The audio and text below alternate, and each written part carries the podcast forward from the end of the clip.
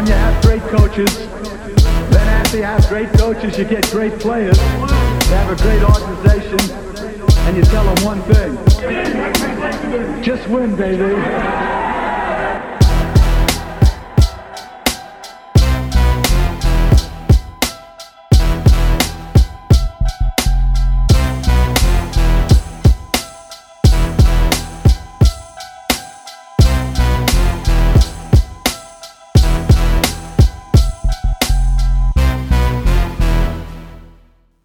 Welcome back to the Only One Nation podcast. I'm your host, Nick Jeltness. Joining me, as always, is my good buddy Ryan Lopes. Ryan, how's it going? Man, it has been uh, it has been quite quite a while. Um, I know both our schedules have been kind of kind of out of whack. Uh, me me in particular, so I'm just excited to get back, man. And uh, I know obviously you're still active on Twitter and all that good stuff, but uh, it's it's it's good to be back, uh, the headset on, and talking some ball. Yeah, we're definitely long overdue for a podcast. I don't think you and I have, have sat down to do this since uh, the Jon Gruden hiring is made official. So, yeah, yeah. yeah, right there with you. Excited to talk about some Raiders football. Um, this particular episode, we're going to be going over the combine, just recapping, I suppose, position by position about some of the players we were and were not impressed with, and then we got free agency starting here in a couple of days, so I suppose we could run through that, see if any names might make sense for uh, McKenzie, Gruden, and company. Uh, but before we talk combine, let's set the foundation here and, and talk about team needs. So, question number one for the new episode here ranked from most pressing first and onward, what are the five biggest team needs the Raiders need to address this offseason? Yeah, man. So I, uh, I I kind of shared my thoughts all the way back in December. Season was still still going on, of course. So for me, nothing's really changed. I guess you can. It's definitely kind of nitpicky at the top, but for me, I have it as edge defender, cornerback, interior defensive lineman, uh, linebacker, and uh, and offensive tackle. Okay. Yeah, my uh, my top five is actually the same position, just a little bit different of an order. Um, as far as what I think the most pressing is, I, I would say cornerback, just because when you look at the roster positional groups, I don't, I think no positional group on this team is in more dire need of help than that position. It's basically Gareon Conley and and four other worm bodies. Um, so I, I, think that's that's where they need the most immediate help. After that, I go interior pass rusher, um, just because I think Bruce Irvin sounds like he might be back. So between Khalil Mack and Irvin, I don't know if edge rusher is as pressing as an interior pass rusher. So I go interior number two. Um, inside linebacker and edge rusher probably tied three and four. Probably edge rusher first, and then inside linebacker, and then I would say right tackle number five. So same position. So let's let's start to talk about some of these positions and, and some other ones that we know that the Raiders are going to look for some some help here. So starting with the running backs. Um, let's talk about Marshawn just for a quick minute. There's been some back and forth reports about whether or not he'll be back next season. What do you make of all that, and and ultimately, what's your prediction? Marshawn's, I mean, everyone knows he's just such a such a character, and he's, he's, he's someone that's so hard to kind of pin down and kind of and kind of you know, in this context and and and what the hell is going to happen. I don't know if Marshawn knows what he's what he's even going to do yet. You know what I mean, man. Last we saw him a couple weeks ago, he was he was in the new Skittle commercial, I think, uh, the, the the new Skittle advertisement. Uh, well, push, so pushing around that golf cart. Yeah, yeah, at the at, at the senior citizen home, man, hand, handing out the new the, the new flavors. That was funny as hell. Uh, it was a really good commercial. So, uh, man, again, Marshawn is she's just again, I, I, I have no idea. Uh, my gut feeling right now, gun to my head, if I, if I were to guess, I don't think Marshawn is a starting running back in 2018 for this team. Um, I think Jon Gruden's just kind of putting the political kind of face on right now and talking about how you know, oh, you know, I, I want to have player X back, player Y back, all that good stuff. Um, push comes to shove, personality wise, I mean, we know what Gruden's all about. We know Marshawn could be kind of, you know, quote unquote, difficult to get along with, um, or difficult to kind of pin down and kind of, you know, figure out and kind of crack the code, however you want to describe it. So I just think that there's probably going to be too much. Uh, I don't want to say tension, but just too much. They're, they're going to be at at at at odds kind of from the onset. Um, and I just I just don't think it's a it's it's a good fit, and I think it's going to kind of behoove this team, as you allude to, to kind of look to get younger, and obviously this draft class we're going to talk about a little bit here is loaded. So, uh, yeah, I, I got to pin you down though to a little bit more of a specific answer because you said I don't think Marshawn will be the starting running back for this team in 2018. So do you think that means he won't be on the roster, or he will be on the roster Yeah, but no. not the main guy? No, Marshawn. Marshawn is not. Is my, my guess right now? Marshawn is not going to come back. Um, I'm thinking they probably asked him to take a pay cut or whatever the case may be, and then goes back to the whole personality thing and stuff like that. I think there's too many conflicts of interest. Marshawn uh, and the Raiders part and go their separate ways.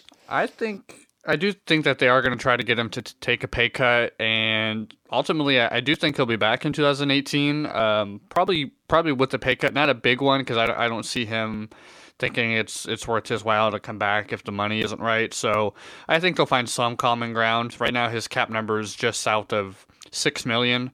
Um, some you know maybe they'll shave a million, million and a half off of that and, and call it a day. Um, you know if he does come back though, he. he He's not going to be the the main ball carrier. I don't think he'll lead the team in carries in 2018, regardless if, if he's you know even if he does come back. So that's kind of where I stand. I, I do think that um, another face will be added. You know, we'll see draft free agency. We'll talk about those here pretty soon. So yeah, I, I think he uh, he will be back. But um, you know, definitely a coin flip. It, it's it's a tough call to make.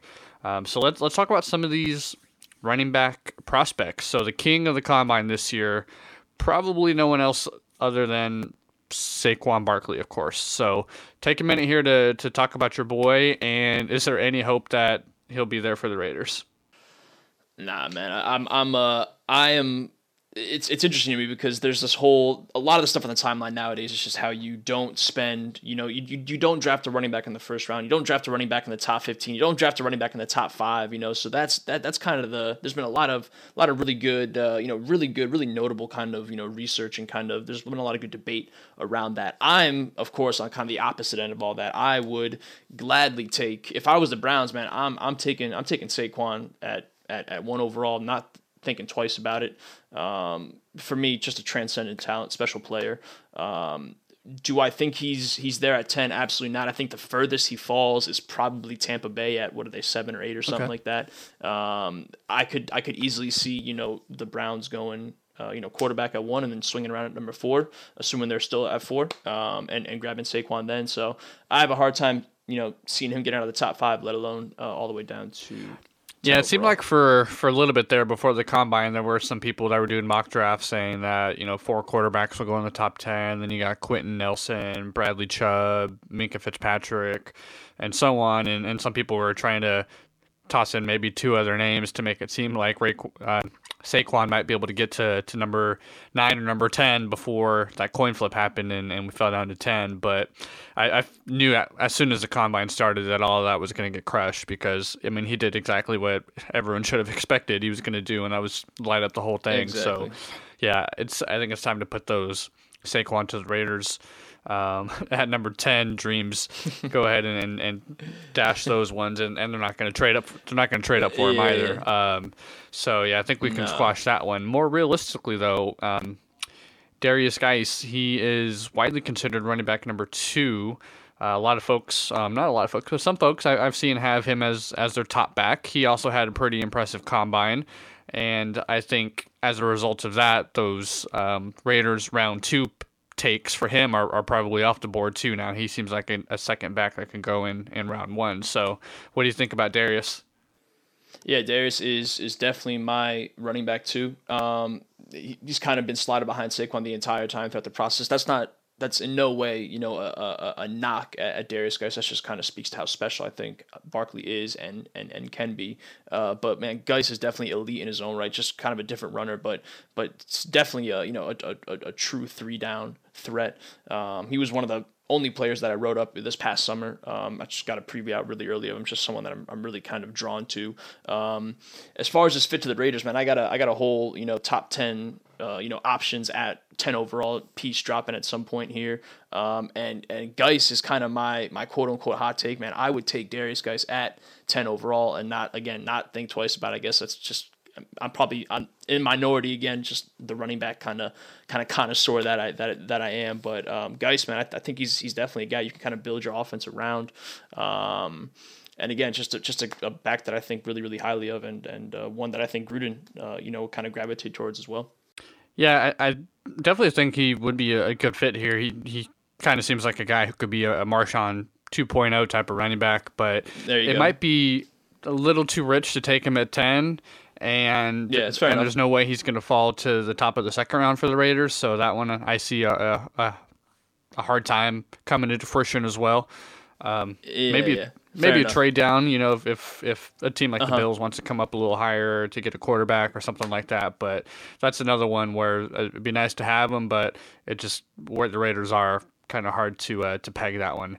Um, outside of Mm-hmm. those top two, who are some other running backs that stood out to you at the combine?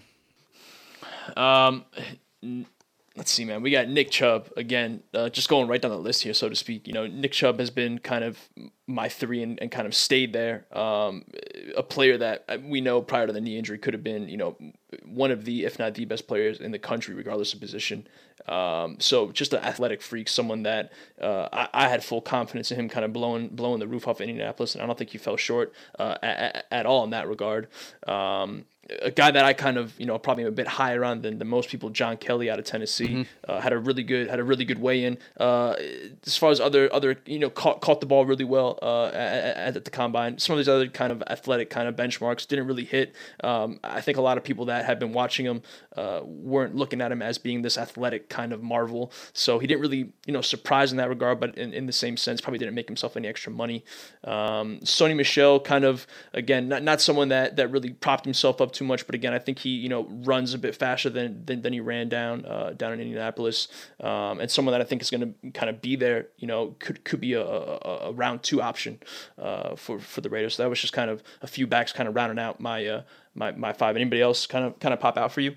For, for better for Yeah, worse. uh, Rashaad Rashaad Penny um, definitely seems like he had a he had a pretty good day. Um, could be a guy maybe round three or something. It seems like is where he's been kind of commonly slotted. So he's intriguing.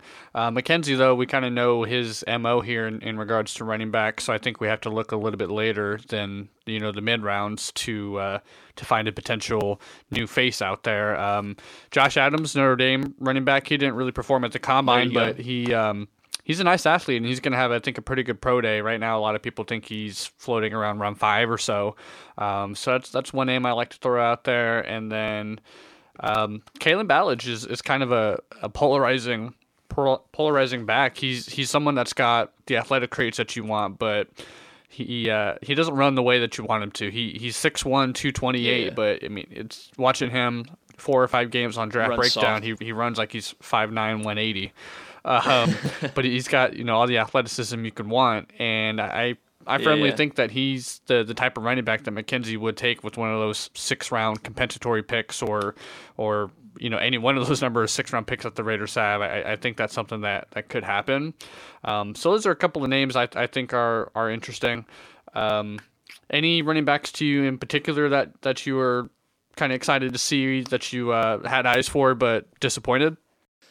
Nah, I mean, I guess uh, uh, really off top of my head, I mean, Ballage again kind of performed like you said, tested the way he did. It all goes back to the to, to, to the production with him. Um, Kelly again wasn't the athletic, you know, he wasn't being touted for his a- athleticism necessarily. Uh, Michel kind of a disappointing forty to, to, to some people, mid mid four fives or whatever it was. Um, outside of him, man, top names. Uh, a guy that I was really kind of ready to kind of pump up and kind of have him shoot up boards. Mark Mark Walton didn't didn't quite run as fast as I thought he was going to run. Uh, weight kind of kind of a bit of a bit of a question mark. Smaller back, uh, looks great. You know when, when you when you watched him at school, watched him you know on, on, on film and stuff like that, but didn't really again didn't really make himself stand out or, or, or didn't really necessarily make himself any any additional money down down at the combine. So. The big one for me is um, Ronald Jones from from USC. So Yeah, he pulled up lame, right, with the hammy. Yeah, so he, he ended up with uh, a 4.65 40 yard dash, but you know we could probably scratch that to see what he's going to end up doing if, if he can heal in time for the pro day. But um, either way, um, you know it's kind of a rough day for him as a result of that. And and the other thing too, even cutting him some slack on that, I was pretty disappointed to see that he had like the second or third smallest hands in the whole entire running back class. It was like eight and a half or eight and three yeah. quarters And inches. there are and, already uh, to me that- questions about his pass catching too.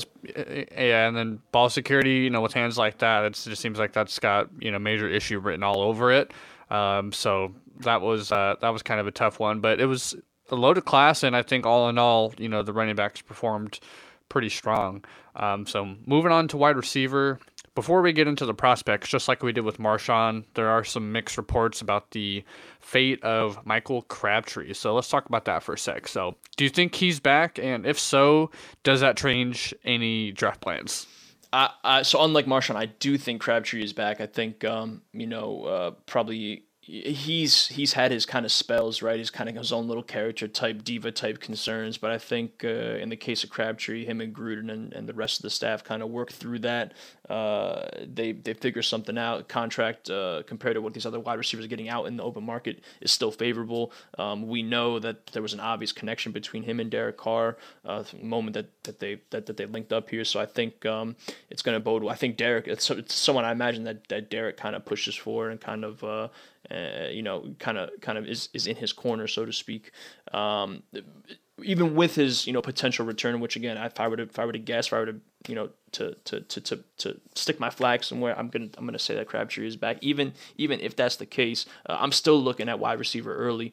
Um, again, I'm I, Crabtree, you know Crabtree coming back off the off the kind of underwhelming season, Cooper's season, uh, super disappointing. Uh, then after after those two names, man, you got guys like Seth Roberts that are still heavily involved. So these these are players that can uh, can be easily you know upgraded on, and and I think this is a this is a this is a wide receiver class for 2018 that isn't doesn't really have uh you know the stars at the top, but um, some some pretty interesting names and and kind of different flavors and and and and, and types throughout the throughout the class. So some some some depth there.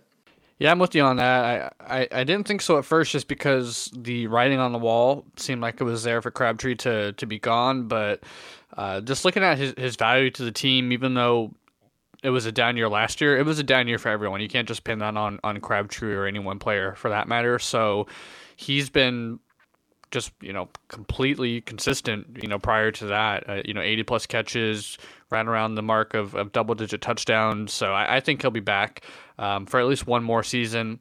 I'm with you though. Even if Crabtree does come back, it shouldn't change the draft plans. I don't think the draft plans are going to call for a wide receiver to be picked all that high, but it it should be a position that that's addressed. So, with that said, who is wide receiver one for you, and then name a few wideouts that impressed you at the combine that you might like to see in silver and black.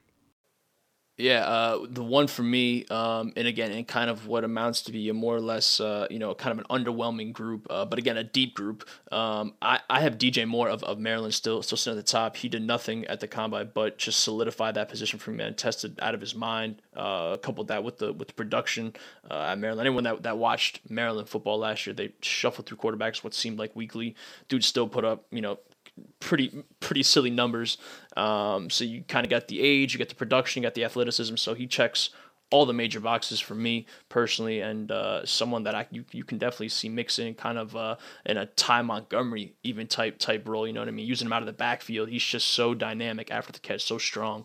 Um, outside of DJ Moore, a kid that, that I was super high coming out of the season, and I'll probably pass the mic to you after, after this, bro, because I know someone that you're that you probably want to want to talk about a little bit. Uh, EQ St. Brown, man. Yep. Uh, out of, out of out of Notre Dame, man. We we just know, you know, looks the part, 6'4", 6'5", 219, 220, whatever whatever he weighed in at. Um, ceiling ceiling is high, man. He just uh, you know, looked like he was putting together. Uh, a lot of people knock his kind of route running ability, but I think he's a lot more polished than given, given credit for. We just know that that Notre Dame offense, the Notre Dame passing attack last year just wasn't there, man. Brandon Brandon Wimbush was looking butt cheeks consistently. So, um, so uh, so it's between those those two. I mean, right right there, man. I mean, those are those are two of, of, of my favorites for sure. Yeah, St. Brown is is going to be someone to watch out for. He was almost 6'5". He was a quarter inch shy of 6'5", 214 pounds. He had a 4.48 40, um, 20 bench press reps, so big, fast, strong, uh, big hands, long arms, got a wingspan. So he definitely looks the part. Um, his, his production didn't matched, I think, what some of the expectations were. But as you touched to the the Wimbush era in Notre Dame, just did not get anywhere close to what those expectations were. So he definitely is someone that seems like he can have a much better pro career than he did college career. Um, I'm right there mm-hmm. with you on DJ Moore. He's my my wide receiver number two. I actually have Courtland uh, Sutton as my, my top receiver. Yeah. Um, he's been my, my favorite player to watch so far of, of all the wide receivers that I've I've seen. His his fourth time was a, a, little slower than than hoped, but he still I think was 4.54 4.55, so still good enough. I mean he's 6'4", 215, um, so that's a good number for that size. And then um, a couple guys I, I really want to see um, perform. Dante Pettis from Washington, he didn't perform at the combine, but Yeah. that's that's someone I'm I'm keeping tabs on. Um, Allen Lazard had a good day. DJ Chark had a good combine. So those are a couple other a couple other guys to watch.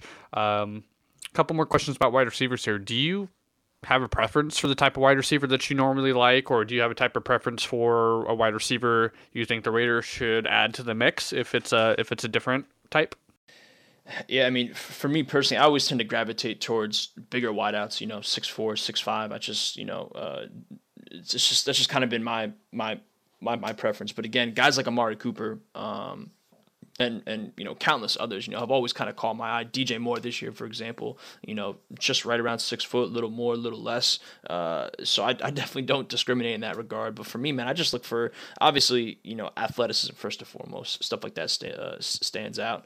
Um, and then obviously production, um, basic basic stuff like that. But for me, I mean, if, if, I'm if I'm looking for the Raiders specifically, I mean, these guys just need reliable, you know, reliable options, uh, a strong set of hands. Just going back to the to the to the basics, it feels like man, we just have been, um, you know, obviously Crabtree has flashed enough and produced enough.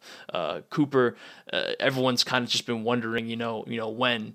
Um, you know, it, it's it's time to kind of put those questions aside and and and hopefully those guys kind of step up. And in the case of Crabtree, maybe one more one more run or two more years, whatever he's got left in him. And hopefully Cooper kind of hits that potential. But bringing in new talent, man, I'm looking for you know hands. Hopefully someone you know it'd, it'd be nice to get someone that could even take the top off the defense too. Kind of that kind of that downfield threat, uh, especially getting Cooper kind of mixed in and out of the slot, maybe a little bit more. Um, so Yeah, there's a couple names out there too for, for deep threats. Anthony Miller, James Washington, some of the best deep threats in, in this class. Um, So if that's what the Raiders you know want to want to bring in, those are a couple of names to uh, to keep an eye on. Um, for me personally, I'm I'm a sucker for the the smooth operators, the the route runners, just because I I think Yeah, no other trait translates at the wide receiver position to the next level better than than route running does.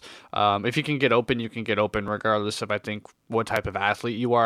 Um, some of my favorite receivers ever, I think, are a testament to that. Like Reggie Wayne was someone that I was always a huge fan of. Roddy White, um, Antonio Brown today. Um, you know, he had a, a pretty average or below average combine. Not, not he's truly not the best athlete, but the guy just gets open. Amari Cooper in that mix, he was a hell of a route runner at Bama. So th- those guys are the the types that I I tend to to gravitate to above above all else. Um, let's let's talk about real quick. I don't think we need to spend too much time on it, but the tight end position. Um, Jared Cook, he's still around. I think most people would be surprised if he were to be let go, but it's not not impossible. Um, crazier things have happened, uh, but even if he even does stick around, tight end is going to need a, a long term solution here. Clive Walford has proven he's not going to be that position, so Raiders got a lot of picks. Do you think a, a tight end might sneak in there as one of them?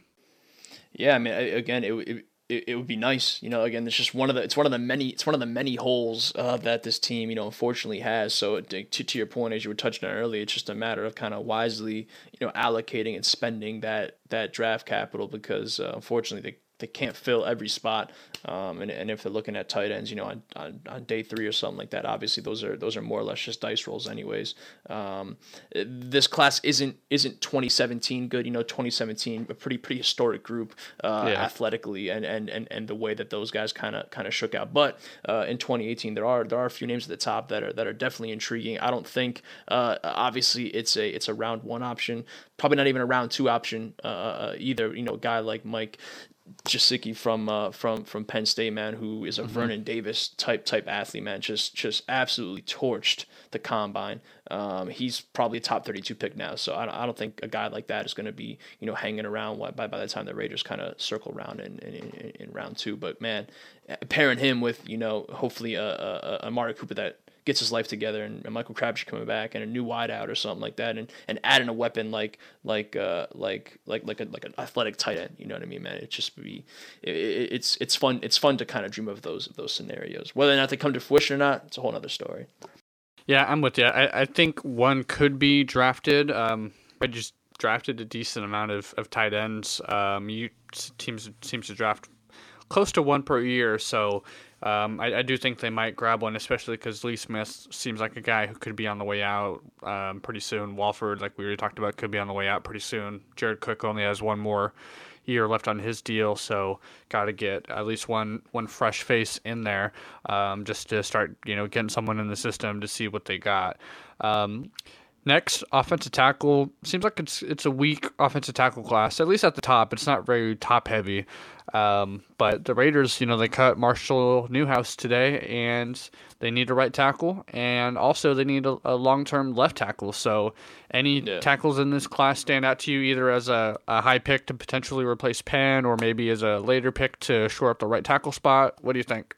Yeah, so I kind of go back to what you were saying earlier about you know, ten overall is probably a bit too early uh, for a running back, which I you know, selfishly I don't I, I I don't want to agree with, but that but that just that just makes sense. So I kind of go back to that same thing with offensive tackle as well, where uh, ten overall, I'm probably not probably not comfortable really really kind of pulling the trigger at that point. Nah. But uh, you know, sliding down, uh, you know, mid to mid to late round one, a guy like you know Con- Connor Williams of Texas, who at one point, you know, healthy was kind of a top 10, you know, top 15 kind of locked in option for, for many people. Obviously had had the injury last last year, looked looked you know, better and looked fully healthy for whatever it's worth at the combine.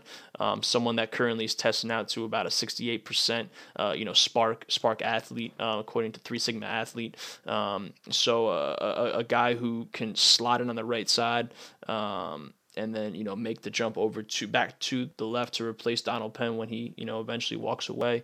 Um, a couple other guys that stood out that are pretty ridiculous athletes at the position: UCLA's Kolton Miller and Pittsburgh's Brian Brian O'Neill. Those are the two that I'm kind of I'm kind of circling in that maybe you know round two three range guys that have definitely done a lot to kind of bolster their stock at this point. Yeah, definitely names I agree with. I, I ran some numbers actually from my uh, Reggie McKenzie's draft type for uh, some different positions, and I've got a handful of offensive tackles that check every single box as far as what he seems to look for for uh, for tackles. Um, just a couple names to throw out there: uh, Alex Cappa from Humboldt State, Cole Madison. Washington State, Kolton Miller, UCLA, as you touched on, um, Joe Noteboom, TCUA or TCU, uh, Chukwuma Okorafor, Western Michigan, um, Will Richardson, NC State. So those are just a handful of guys that I plugged in some some combine numbers for that that came back and and were in the clear um, as far as uh, what McKenzie tends to look for in terms of uh, size and athleticism thresholds. So um, I, I think right tackle, um, you know, obviously an immediate need. There's some in-house candidates there, but I think one more guy is going to be brought into the to the mix to either compete there or potentially left tackle of the future. So it's definitely some some names to consider. Um, let's move on to the other side of the ball. Defensive line. The Raiders could use an, an end. They could use someone on, on the interior. Any DL guys stand out to you at the combine? Stood out to me for all the wrong reasons. Unfortunately, man, my guy Mo Hurst, man, was kind of that. That was that, that was the guy that I had circled. You know, uh, he was one of the top two or oh, three yeah. names for me at ten overall, and unfortunately, uh, had the uh, had the bad EKG come back, and unfortunately couldn't couldn't participate. Uh, an issue that he's familiar with, uh, you know, doing doing some after speaking on and stuff like that. He got flagged at Michigan uh, for a similar kind of heart type issue. Um, obviously, they cleared him. Obviously, he he played and, and had a fantastic career. So really, really kind of holding out hope for him, man. Just a really good kid, really good story off the field, fantastic player on the field, someone that I was super, super high on. Um, uh, you know, so unfortunate, kind of again standing out for, for all the wrong reasons. Uh, the the Washington State uh, defensive lineman uh, Villa again, just a super strong dude. I think he kind of tested out the way everyone thought he was going to test out. More of a kind of a uh, of, of, of, of, a, of a gap stuffer versus you know kind of a pocket collapser. Um, so uh, I think two, two different types of players there. Um, I know you know there's kind of a line divided and people kind of prefer one over the other. Um, but again, I, I, would love to get your get your thoughts on some guys that, that stood out or some guys that kind of are going to be circled in kind of McKenzie's board. Yeah, regarding Hurst, um, that was definitely a big disappointment. I, I, just wanted to throw out there, of, of, course, in terms of how Reggie McKenzie feels. If, if Hurst ends up being cleared, I don't think that changes anything at all as far as where McKenzie stands because we saw it with DJ Hayden. Um, heart problem, he got cleared, didn't stop McKenzie from from taking him. So if Hurst gets the all clear, um, I think he's squarely right back into the into the mix for the number ten pick. Um, and I, I would prefer him to Vita Vea just because he has superior pass rushing skills, and I think that's where the Raiders need help. Um, you know, they just re-signed Justin Ellis. They've got Eddie Vanderdoes. Um, they, they need they need someone more so that's going to be able to actually get after the quarterback and, and between the two Hurst would would be the, the better option. Um, you know, I, I, would be on board with uh, with Vea. Um, Ten might be a little rich for me though. I mean, I am a big fan of his, but just talking mm-hmm. skill set and, and role that he provides, it's not it's not a premium. I, I, I think his ceiling for sacks is you know, just a, a, small handful, you know, three, three and a half a season, something like that. And um, that's uh, a little weary to me if you're going to spend a top 10 pick on, on something like that. Um, for me, actually, my and one of my favorite picks right now for the Raiders at number 10, um, probably a little earlier than, than what where most have them, is, is Taven Bryan out of Florida. Um, oh, boy. He's a you know big time athlete. Um, been watching a few games of him. I'm, I'm up to about four or five games that I've found that I've that I've watched, and the guy's an animal. Um, he he needs some some technique refinement, but um, I mean he's a monster. He's he's a he's someone I think McKenzie's gonna like, and I, I think he's someone that does have you know potential ten sack um, ceiling um, from the interior, and I, I, think that's exactly what the Raiders need. So he's someone that I, am very high on for for the Raiders. A um, couple other ones to to consider. Um, to me, the most interesting one actually is going to be Kahlil McKenzie, just because obviously Reggie McKenzie's son. Um, you know, I, I, just, I he's going to draft him. I, I just that's going to happen, right? I mean, it has it's to. It's going to happen. uh, the what's going to be funny to me, I think, is is where it happens. Um, I think if it happens in the sixth round, I'm cool with it, um, and I think that might be realistic. Um, so that's that's going to be something to to keep an eye on. Um, and then let's let's talk about um, couple uh couple of linebackers here. So this is a position now. Seems like it's been in need forever. Many fans want Roquan Smith. If he's there, do you think Reggie will pick him? Uh, I do not think he's. I, I think he's gonna. Man, I've been. You and I have been joking about it. I know I've definitely tweeted about it and joked about it, man. I mean, it's gonna be. It's gonna. The timeline is gonna be an absolute disaster when and if Roquan say it's gonna be Reuben. it's gonna be Ruben Reuben Foster all over again, bro, but worse. Uh, just because everything with Smith, man, checks out. He's, in my opinion, a better player. We know the character, you know, the off field stuff isn't isn't there as it was with with uh, with Reuben Foster, man. But it's it's gonna be that all over again, but worse. You know what I mean? If this dude's on the board and McKenzie and Gruden opt to pass, man, it's gonna be it's the timeline's gonna be a disaster. Um, so to answer your question, no, I I do not think that he's a he's the pick at at, at ten overall.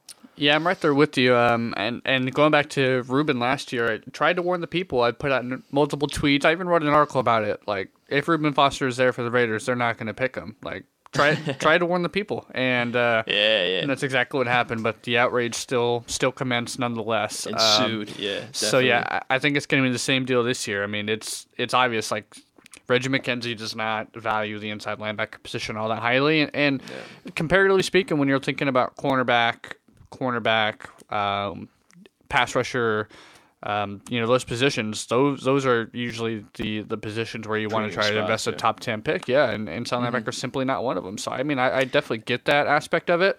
Um, Roquan, he's he's a phenomenal player. Um, yeah, and, and I was in, just to be clear, like that's that's not us. I, I, won't, I won't speak for you necessarily, but I mean that's not us saying mm-hmm. you know that Roquan's a bad player that we don't we don't want him at ten. Um, that's just us trying to be realistic about it. Yeah, exactly. He's he's outstanding. If he's the pick, I'm going to be thrilled about it. I think he's going to be a, a, pro in this league for a long time. I, I think he's a prototypical modern day linebacker. You know, just like mm-hmm. um, you know Deion over in Atlanta, who's who's tearing it go. up. So That's you know, perfect comparison. Yeah, something along that mold. Um, it just I don't think at the number ten pick with with needs as at edge rusher, interior rusher, cornerback. If if there's guys at, at that position available, and, and there certainly will be, um, potentially Derwin James or Minkah Fitzpatrick or Yep. Bradley Chubb or um, Jaire Alexander, Denzel Ward, um, Taven Bryan, Maurice Hurst, you know, guys at, at these premium spots, I just don't think McKenzie's going to be able to justify taking Roquan over probably any one of those guys. So, Right. yeah, that's that's just where I, I stand on it. Um, so you know we'll we'll see how how that goes. I, I think for Raiders Twitter's sake, in, in terms of not freaking out for Roquan, we, we might need him to have a Laremy Tunsil gas mask video come out the day before, and then maybe people won't freak out. I always forget about that doing the gas mask, man. That shit is crazy. That was wild on draft day. That was one of the, the more I'll wild shit, draft stories Holy we've ever shit. we've ever seen. Yeah. Yeah. Um, let's talk about Shaquem Griffin for for a minute here. Um, what what do you do? What do you do with him? Where do you take Shaquem? Yeah, dude. I mean, he obviously just an incredible, incredible story, incredible person. Um, and just uh, now we we we all saw what incredible athlete you know that that, that he Oh yeah, is. So it's ridiculous. uh, shit. Yeah, it- it's he uh, absolutely torched torched the combine. Um, as far as taking him, man, and and kind of where you play him. Um, again, I think that athleticism kind of bodes well for his future and getting after the passer. Um, I'm not sure that he's a top 32 pick, but I wouldn't be surprised to see him off the board. You know, early to mid, kind of day two, end end, or uh, early to mid uh, round two. You know, kind of kind of the end of round two into into into round three type type of range. Um, it's just so hard to deny. Uh, you know, eh, we always talk about intangibles and stuff like that. Man. I mean, this this kid literally checks every single box, and as as far as that's concerned, just just a kid that you want on your team in your locker room. Um, yeah, it's just just it's just an awesome story. yeah, uh, Shaquem, he, he's phenomenal. Um, watched a few games of, of, of his last week, and, and the guy just makes plays. Um, he he makes more plays with one hand than than a lot of people in this draft class make with two. You know, Exactly. Um, I think that's like you know the the the best way to phrase it if you want to talk about his lack of, of, of having a second hand, obviously, uh, as an inability, that that's going to limit him in, in some capacity, of course. But you know, at the end of the day, he, he has shown more than enough to, to overcome that and, and still be a, a player worthy, I think, of a of a day two selection. Um, the NFL, though, you know, we kind of know how they operate. There's going to be plenty of teams that are going to have him, you know, maybe off of the board or, uh, you know, a lower ground um, grade on him. But I, I think he's going to be a player. Um, he, his athleticism speaks to that. His film speaks to that. So you know he's he's definitely a guy I would take on the Raiders in a heartbeat. So um, you know we'll we'll see what, what happens with that. Let's let's move on to the secondary and, and specifically the cornerbacks in an area where multiple players could get drafted. Between Minkah Fitzpatrick and Derwin James, do you think either of them would be available at number 10? And then the second part of that question is do you think either of them can play cornerback? Because they're both kind of uh, listed as safeties who potentially could convert to cornerback. So where do you stand on that?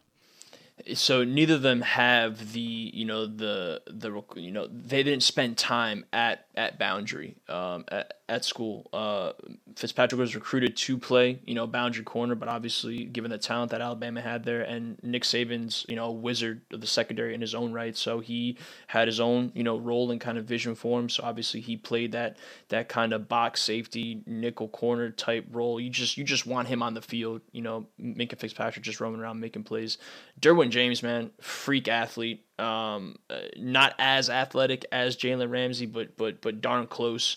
Um, and and unlike Jalen, again, didn't spend time at outside corner. Again, same kind of similar type role to Minkah Fitzpat- Fitzpatrick, running with tight ends in the box, uh, lining up with with slot wideouts. Um, but uh, I know our buddy Coach uh, Coach uh, Teddy Man spoke on it, and I, I totally agree with them. Uh, Derwin James might might be have some of the best man to man cover skills in this class. So um, it, it, if I had to pick one to kind of make that transition to outside corner, I'm probably picking Derwin James. Now to answer your first question, um, I think Derwin James is available at 10, and uh, kind of going back to, to kind of my thoughts at 10 overall, you know, sneak peek so to speak. That's that's my that's my favorite player at 10 overall right now. I don't think unfortunately McKenzie's going to make that selection. Um, make Mika Fitzpatrick, um, I. It's I'm, I'm, it's toss up for me, man. I have no idea if he's going to be there. I think he's a top, you know, five talent or so in this class. So could see him going going as high to Cleveland at four or something like that. Um, if he is there, man, it gets really interesting because just that versatility that he brings. I don't again, I, I prefer Derwin playing outside if that's what people had in mind for him, but uh, the the Raiders uh, defensive backs coach uh, is Yep. his former coach Mm-hmm. at Alabama, um, and I think there was some I think there was some kind of talk about that, you know, post post combine about how you know guys like Fitzpatrick were were, were speaking really really highly of uh, Coach uh, Ansley, man. So uh, it's just something really interesting to monitor because, gosh, man, if he does slip there. I I do not see the Raiders really pass. I, I I don't think the Raiders can afford to pass on him. Yeah, if if Minkah's there, he's I think he's probably going to be out of the realistic options, the the top choice for for the draft pick. He's someone that could be the, the captain of, of, of the defense for you. Um, so I, I don't think they would hesitate to do that and, and give him some run at cornerback. I, I think both can make the transition to full time cornerback. I'm with you in Derwin probably being the one of the two that I would I would like to do it just because of his athleticism and his size. Um, I think he's going to be better in, in press man coverage, and, and I think it's going to make for an easier conversion for him. Uh, but unlike you, I do think he is a, a strong candidate for the number 10 pick. I, I know with Obi and, so, and. Karl Shit. Joseph, I think, you know, if, if we're talking safeties, it might seem a little bit crowded, but, you know, it's kind of a, um, you know, a positionless thing that the NFL is, is transitioning to on the back end there where you can have multiple guys playing multiple spots. Um, you know you can have a you know this hybrid linebacker safety role that they were going to try Obi in you know that's someone that maybe Derwin James can fill or Obi could play that. Um, so between those three guys I think you have a lot of uh, versatility there. And and one thing we know about McKenzie is he loves that that position versatility. We saw it with TJ Carrie. We saw it with um, Keith McGill we saw it last year with Obi. They even played him at cornerback. You know, a lot of people probably remember that. So Derwin's a guy. That's Tom Brady. exactly in his in his first game in, in high altitude, like you know. Jacked over, yeah, man. Those guys Exactly. are fucking idiots. So yeah, that one that one it went exactly as I think everyone should have expected. Um, but yeah, it, it's it's something I, I could definitely see happening. Um, are there any guys in the secondary that you're excited to see that uh, that disappointed, at least among maybe cornerbacks specifically? Um, I, Isaiah Oliver. Um, he. I'm not sure that he did all the drills down at the combine. He was someone that I had at the very top of my list, kind of coming in athletically. I believe he just had the Colorado Pro Day. I don't have the numbers in front of me, so I, I, I think he ended up kind of answering some questions there.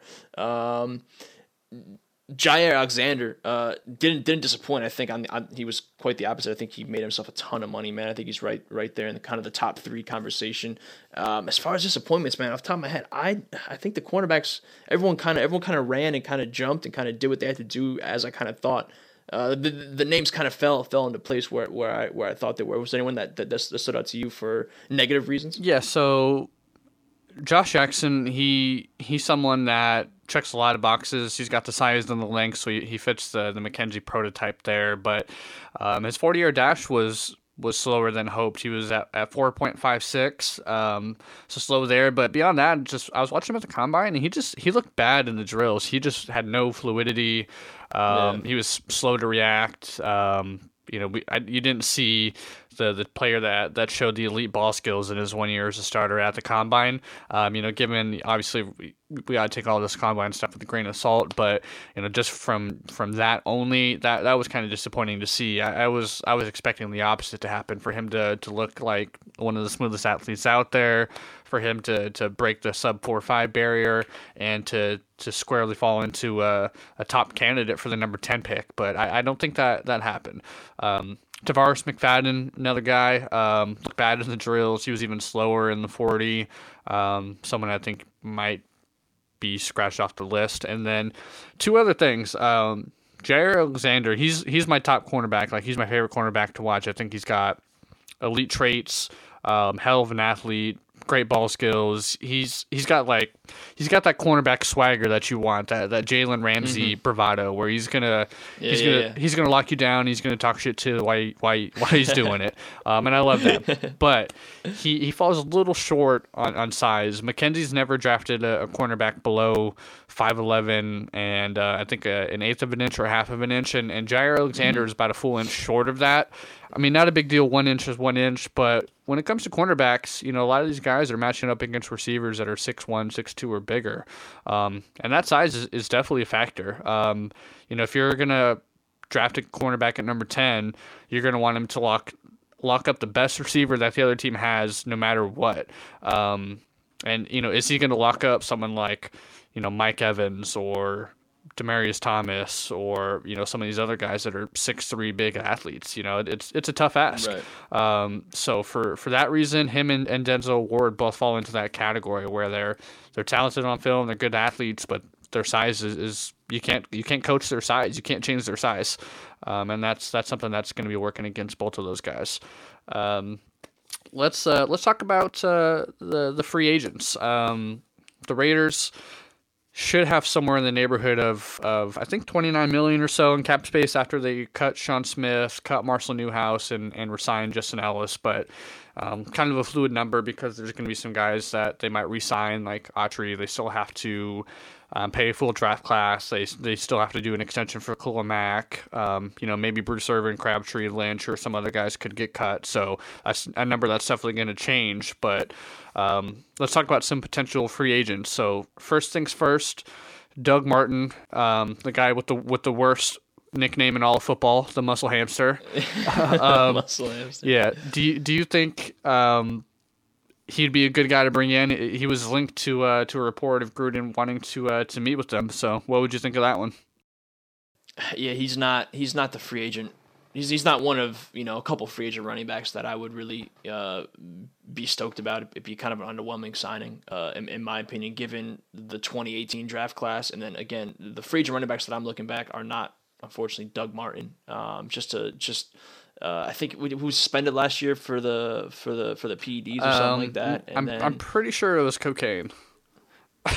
okay, so it, it, was it was a little more than yeah, PEDs. Not, okay, um, not making a joke here, but the guys the guys no, the guy's been in trouble for it in the past. Um, yeah, Okay, yeah, I, that's yeah. I, I I knew he had some off-field stuff that that caused a suspension. That obviously, uh, which was interesting because I feel like leading prior to the suspension and, and, and early on in the offseason, the reports out of Bucs camp was that he was looking you know phenomenal and he was you know he was ready to go and he's, he's going to be back to his you know his rookie form whatever like that. Um, again, just just an, at this point in his career, the question marks that we have with him, just an underwhelming signing, not the direction that I would go. If I'm looking at free agent runners, man, Isaiah Crowell, someone that I tapped uh, the year before. Um, and then my guy, man, Jet McKinnon. Um, those are kind of the two that stand out to me. You probably throw Carlos Hyde in there as well, um, but definitely not, definitely not Doug Martin. Yeah, so I just looked man. it up just to be sure. I don't want to throw around any of these false allegations out here, but, but um, Pro Football Talk said that he tested positive for Adderall. Okay, so that's number one. But then after that,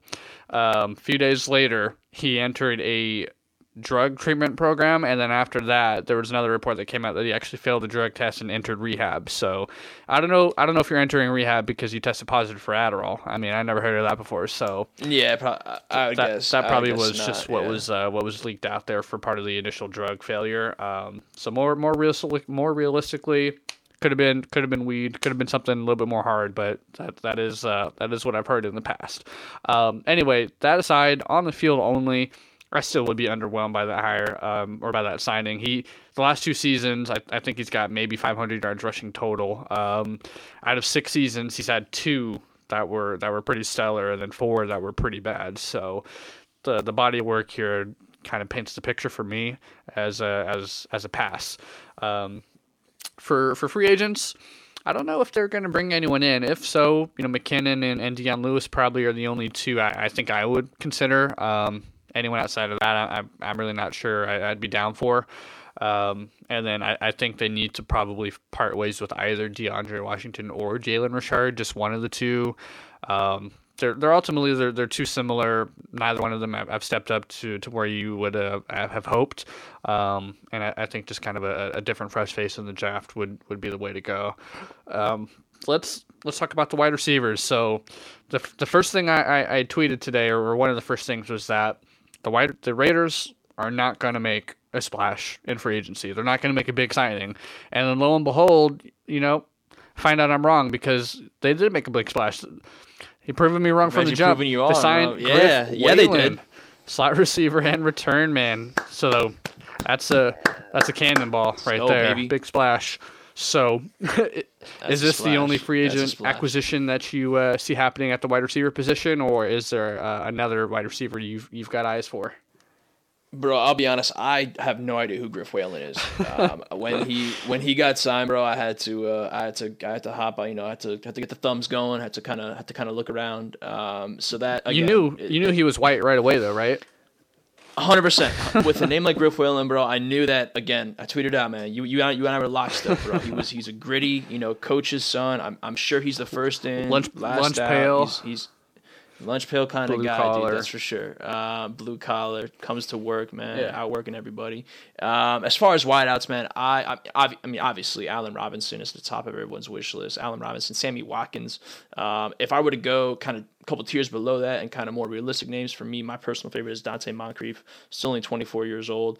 Uh, we know he's athletic uh, didn't really quite get thing get a chance to get things going. In indianapolis given andrew luck's time away.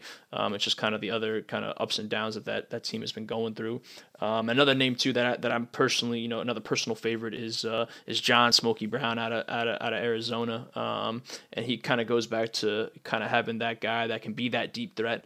Um, we know there's some kind of there was some kind of health concerns that were surrounding his game for a while, but as far as I know, and it, kind of last last we heard, I believe he's healthy.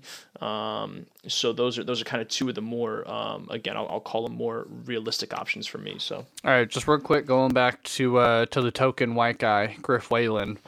um, would you be surprised to know that he has completed six seasons in the NFL? Griff Whalen out here, he, he's he's got that bank account sitting right, that savings account. Eh, He's, he's racked up six years Okay. of NFL experience. resume Yeah. resume's looking good. Well, the, resume's the years healthy. of service are looking good. He, he, like I said, he's got got six years of NFL service, um, which also happens to be the total number of catches he has in the last two years, six. So Look at that. yeah, you know, Look take that that. for what you will. Dude, they had uh, Vic uh, Vic Vic Taferman Big Big Smooth tweeted out uh, tweeted out I think that same Oh, stat line man and his mentions were immediately uh, just just complete Oh, trash, bro. And some guys were, and poor poor poor Vic man was like, uh, listen, I, I don't need to give you guys any type of ammunition to get you guys worked up here. You know, you guys just relax, man. Just yeah, he's relax. he's not going to be a guy that's going to take Crabtree's job. He's not even going to take Seth Roberts' job. You know, more realistically, I I think in a dream scenario, you you would think that might be his ceiling, but um, his his ceiling here, more realistically, is probably going to be wide receiver number five, and you know he's going to get some run at, at punt returner. Um, I don't think he's going to take Cordarrelle Patterson's job at kick returner. Cordarrelle Patterson's the best kick returner in the NFL right now, so you know that, that seems like a, a silly notion. I saw some people say like uh, Whalen's in now, Patterson's going to get cut. It's like how did how, how did you formulate that thought in your in your brain? Yeah, How did you so connect those dots? not going to Yeah, happen. Griff going? Whalen, um, nothing serious. Um, it, that's going to be a one year super super low deal, and then he'll be a camp body. We'll see if he even if, if he even makes the team. Um, as far as wide receiver free agents, um, yeah, I agree with you on, on a lot of those names that are thrown out there. They're nice, but I, I don't I don't think McKenzie's going to bring any any wide receivers in here. He just not. I mean, we, we've seen the guys that he's rolled out here the last three years. It's it's going to be some some UDFA or some seventh round pick that gets added, and I think that's it. Um, how about at offensive tackle? Um, kind of seems like a, a weak offensive tackle class too. So for teams in need of, of tackle help between the draft and free agency, I don't know if it's looking that good. Um, Marshall Newhouse got, got cut today.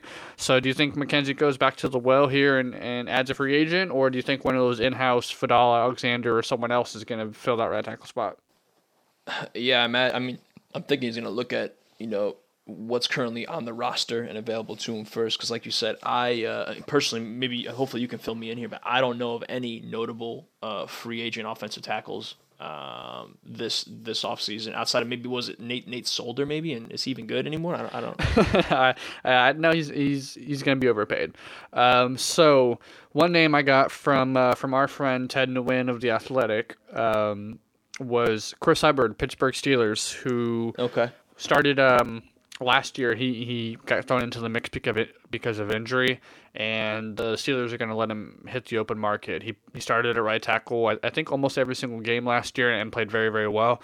He's got position versatility um, at, at guard and at tackle. So I, I think he's he's someone that I, I think McKenzie could potentially bring in. But outside of that, I don't really have any uh, any names to consider. I I think it would be Jylan Ware, David Sharp, Vadal Alexander, Denver Kirkland. Probably one of those guys are going to be the, the lead horse there for uh, for right tackle.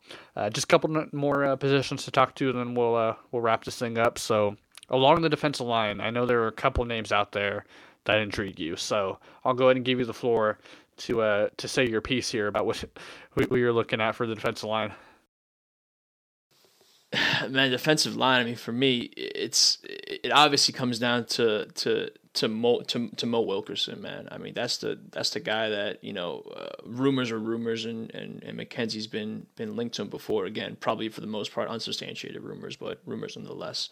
Um, he's you know Wilkerson's taking his tour. He was he was in uh, I think he was he's either in or was in Kansas City. He's got New Orleans lined up still, and and uh, I think Schefter tweeted out a couple days ago that you know the Raiders have reached out, but it's it's to be seen if he even makes it to the to the East Bay at this point. Um, his his former teammate Sheldon Richardson, I don't know what's going to happen with him in Seattle. He's someone that you know obviously be an enormous upgrade immediately for for the Raiders if he gets a chance to kind of to kind of test. Um, and then obviously the, the big one today was uh, was some guy from from Miami that got paid a lot of money that got is gonna apparently be let go, uh, and and, and Ndamukong Suh, man. So um, tons of tons of names out there for um, you know tons tons being three, but I mean there's just there's just a lot of lot of talent out there, bro. Um, and uh, at at the Raiders at a position that the Raiders need you know a ton of help at. So. All right, so let's uh, let's talk about the last two positions here. So uh, unless it's a, a minor name for, for depth at linebacker, I, I don't think anything happens here either. Um, this free agency class doesn't look great. I think I saw Zach Brown pop up on that list again, and I think we've we've been there, done that.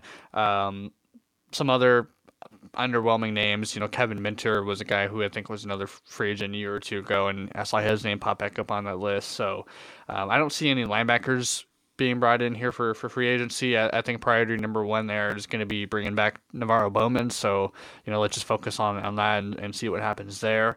Uh, but the cornerbacks, they definitely stand out. Um, Trumaine Johnson, he's kind of all the rage right now as far as potential options for the Raiders. I think if you were to ask most Raiders fans out there who they want in free agency above anyone else, I think Trumaine Johnson probably would be the most popular pick. Um, so what what do you think about the potential signing of uh, of Trumaine? Is that something you'd be down for? Yeah, I think you and I might have been talking about today or a couple days ago, but I mean, I just think the amount of money that he's going to end up getting offered or going to command on the open market is just going to be um, it's it's going to feel kind of like Sean Smith all over again. Similar players. I think I think Johnson's a, a better player. I think he's still a good player. Um, I think he can come in here and be an obvious upgrade. But at the end of the day, man, for the amount of money that I think he's going to have to get paid for his services, it's it's it's a it's a pretty easy pass for me. Um, uh, as, as, as far as Trumaine Johnson goes. Yeah, that's that's going to be a, a pass for me too. Um, it's something I, I tweeted out. Uh, the money's going to be just way too much for him. He already had a, a year where he was trending down last season um, in terms of his performance. Um, so when you're going to be 28 going on 29, exactly like you said, that's something where it seems like it's going to be a Sean Smith scenario all over again, where your guy gets a four year deal that's you know worth 12 million per year, or 15 million per year, and then after after the first season or after the two seasons, um, seems like a, a bad deal. Um, you know, I, I could talk myself into it. Uh, I'm sure if it was uh, a deal where after the first year there was no dead money, or, or maybe after the second year, um, but anything beyond that, if, if you're getting too high with the guarantees, I, I think it's just going to be risky business. So I, I would rather they, they aim a little bit lower. Um, like Bashaud Breeland, I think would be um, you know younger, um, younger, cheaper. Um, you know, obviously not as good of a player, but I, I, think that's where they should focus somewhere in that range. Or if they do want to get, um, you know, a veteran, maybe someone like Patrick Robinson, who's I think 31, 32, but he's going to be one year, two year deal, something like that. I, I, think that's a lot easier of a pill to, to swallow there. Um, so let's go ahead and uh, and wrap this thing up. Do you have any any final thoughts you want to throw out there? Anything we didn't touch on in terms of combine, draft, free agency? Um, anything you want to plug? No, man. I just think uh, I'm I'm more or less agree with you. I think I think there are more cuts. I think there are more cuts coming. I think there's more restructures that that, that are going to happen. So while I do agree that the Raiders are probably not going to be in in the running for guys like Allen Robinson, Sammy Watkins, shit, they probably won't even get a chance to talk to to Wilkerson. Uh, and Ndamukong Suh is going to still be too expensive. While I don't think that they get you know maybe one of those guys, I still think that they you know I was talking to our buddy Eddie Eddie Borsilli about this man and, and kind of going back and forth. And for me, outsider looking in, I feel like you don't you don't pay Jon Gruden the type of money that you're paying Jon Gruden and not uh, and not make a quote unquote splash or not try to uh, more or less go out of your way to get better via free agency. I mean, there's there's a whole you know there's a whole aura kind of surrounding Gruden now, and obviously the amount of money he's getting paid, and with the Vegas move coming up, and just kind of bringing bringing him back out of the booth and and and looking to get back to that 12 win type type type season. So there's just it feels like there's so much riding on the line here uh, in such a short amount of time. The turnaround has to happen uh, as early as next year. Um, for them to be, you know, kind of stagnant and quiet in free agency, that just doesn't click to me personally. So uh, while you probably don't get, you know, a tier A quote unquote free agent, I think there's still going to be, you know, a couple signings and a couple, you know, bigger names that are going to kind of be brought on board because there's just there's too many holes to fill. Just yeah, I agree with that that logic in a sense. I, I do think that they are going to be needing a, a turnaround sooner than later. Um, you know, it's clear they're not going to go into into rebuild mode here. You know, quote unquote. So um, in, that regard, yeah, definitely. I, I think you want to get some impact players, but at the same time, it's tough because you always have to keep the big picture in mind. Um, we got Khalil Mack, who's going to be getting a, a, contract in in the ballpark of what J.J. Watt and, and Von Miller have gotten. We've already got Derek Carr's contract on the books. Um, next offseason is going to be, you know, uh, looking at an extension for, for Amari Cooper. Um, so it, there, there's a lot of money here that, that still needs to be paid out in the next two seasons. So you, you have to give yourself some some long term flexibility here to to always give yourself the ability to to manipulate and change your roster as needed. So, um, you know, we'll, see. It, it, it's it, it's always going to come down to to the guarantees. If if we can do some some four year splashy deal, but as long as they can get out of it after two years, just in case it doesn't work out, just like with Sean Smith, um, then you know, then then sign me up. I'm I'm fine with it. I'm I'm not going to be too much of a of a critic, but um, you know, I don't want to sit here and be in a situation where you know, got to watch this this player hit the field for twelve million dollars a year, and, and they can't cut him, but you know, it, it's not working out. So, kind of a tough spot to be in. Um, and and what we'll do here, I think, moving forward is is the next couple of weeks keep keep tabs on on free agency here. Um, going to keep watching some of these prospects and start putting together top five, top 10 prospect lists, put together a big board. And uh, I think we can reconvene here in the next few weeks to uh, to chat up what happened in free agency and then probably go a little bit more in depth with some of these uh, draft rankings and such. So, um, any, any final thoughts? We'll go ahead and wrap this thing up. Nah, man, just looking forward to uh, the next next couple days here, man. Free agency in full swing, and then obviously we got the draft around the corner, so uh, it's time to get better, man. Like we said, there's there's a there's a lot of there's a lot of holes to fill and a lot of lot of improvements to make, and uh, and it's it's gonna be interesting to see kind of how uh, McKenzie and Gruden kind of put the put the pieces back together. Yeah, man, no doubt. All right, so let's go ahead and uh, and call this one an episode. So thank you everybody for listening. Um, catch us in the, the next few weeks here to talk about the uh, the draft and free agency. And uh, for for my buddy Ryan Lopes here, I'm Nick Jonas. Peace.